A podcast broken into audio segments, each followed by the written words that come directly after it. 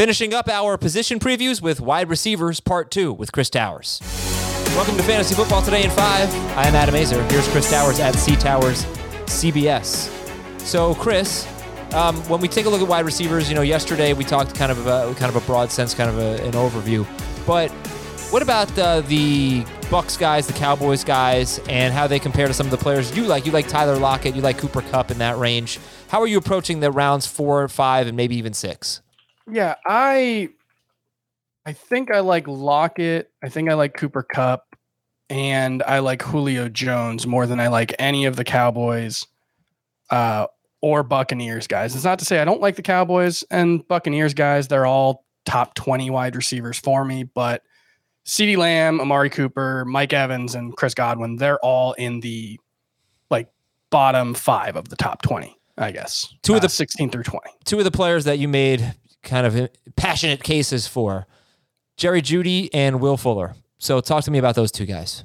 Yeah, I mean, once you're at the point in the draft where those guys start going, you're you're looking at them, and I mean, you know, Fuller, it's like the hundredth pick range. Um, Jeudy, it's a little earlier than that. I think you should be looking for upside. You know, I don't think safety matters all that much. You should have gotten your safe wide receivers earlier. You should be looking for guys who can take a big step forward. And Jeudy, I, I think there's a non-zero chance we're talking about him as a top 12 wide receiver in 2022. I think he could emerge as by far the go-to guy, even with Courtland Sutton back. I think Courtland Sutton could be a really good complement as the deep guy, but Jeudy's going to be the number one wide receiver. And he's shown the ability in the NFL, one, to get open constantly, which is, you know, his calling card. He's an incredible route runner. But then two, to both make plays down field and to make plays with the ball in his hands. And that's what you're looking for from a wide receiver. That's the kind of thing that makes Julio Jones and AJ Brown so special. So, you know, he doesn't have the physical tools that those guys do, but I think he's as talented as any wide receiver from last year's class, including CeeDee Lamb. Uh, and I think he could take a big step forward. And Fuller, he was 0.2 points per game behind uh, AJ Brown last season. I know it's a different circumstance. He's not playing with Deshaun Watson. He's got more competition in Miami, but Tua Tagovailoa could take a big step forward. I think he's just as talented as someone like Joe Burrow, who we're really excited about. All the camp reviews about from or around Tua have been, you know, glowing. He's taken a big step forward. It sounds like so.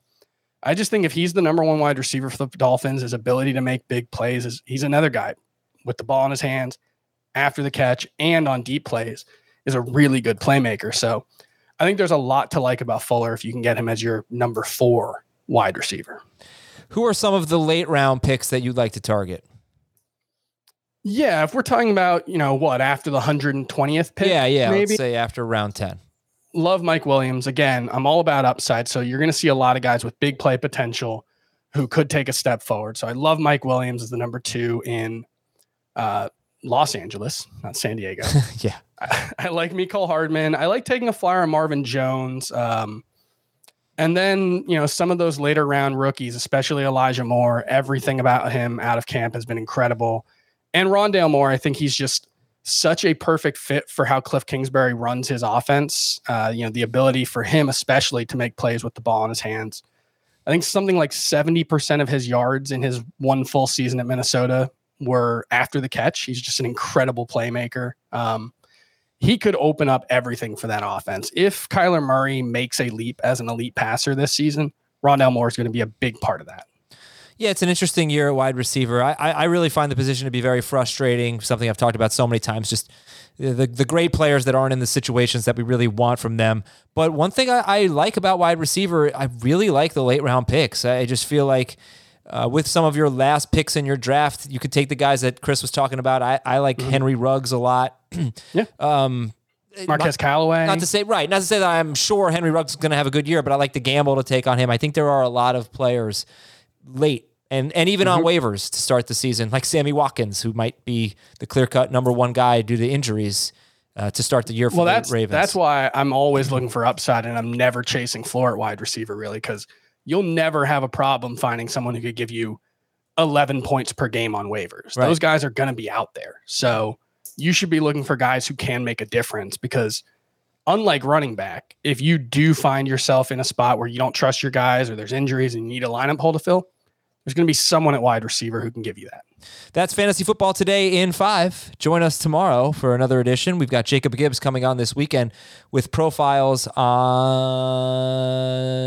a couple of players. Chris, who are we talking about? I guess. oh, oh, Chris Godwin and Chris, who else is it? One other player that uh, he doesn't want to draft this year. Oh, J.K. Dobbins.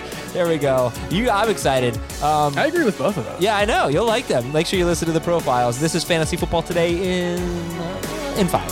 Talk to you tomorrow.